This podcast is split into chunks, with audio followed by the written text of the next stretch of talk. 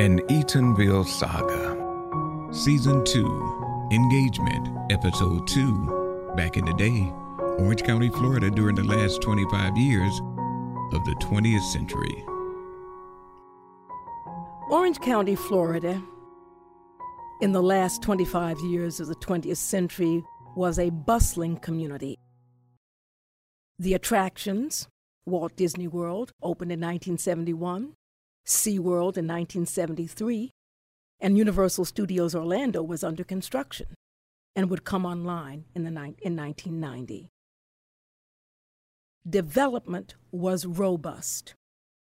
There were five county commissioners elected at large. Yet, within Orange County, there was a citizenry who, from their perspective, were paying for the costs of development. For them, the development particularly the attractions, just wasn't worth it.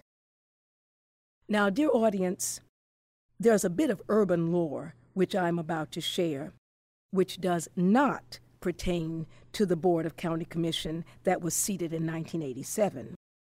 However, the story which was told to me by a then sitting City of Orlando Commission member may provide some insight as to why it is that these anti development sentiments existed and why these citizens felt the way they did. So here's the tale. A while back, now remember, dear audience, we are not talking about the commissioners of 1987. Will, as I say, a while back, the perception of that board was that its five members were generally flexible when it came to matters of ethics, and that, on the whole, they were not the sharpest knives in the drawer. And that these circumstances came to bear as the development began to explode in Orange County.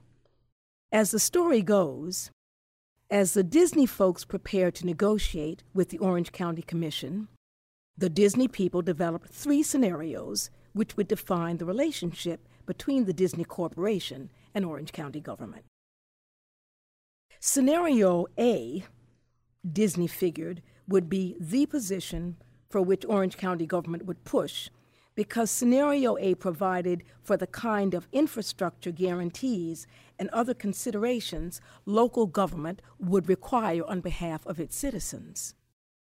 Disney would push for Scenario B because though the Disney Corporation would have to make some significant concessions, on the whole, Scenario B was a position with which the corporation could live. The Disney people also identified a Scenario C. Scenario C was the corporation's wish list, everything it could possibly want, but which it knew it would never get because the local government would not accede to them because, frankly, Scenario C would put local government at such a disadvantage. At the end of the day, the Orange County Board of County Commission approved Scenario C. So, with the county board being identified as a pro growth entity, and the town of Eatonville sitting on the last remaining large parcel of land not developed. That hearing on November 23, 1987, placed Eatonville in a precarious situation. Because remember, dear audience, before there is development, there must be improvements.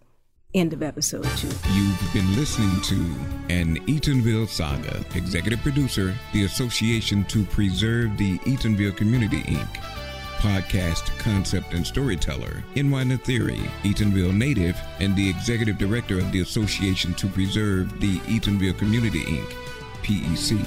Produced and directed by Ken Moore. 2021 copyright by the Association to Preserve the Eatonville Community Inc., all rights reserved.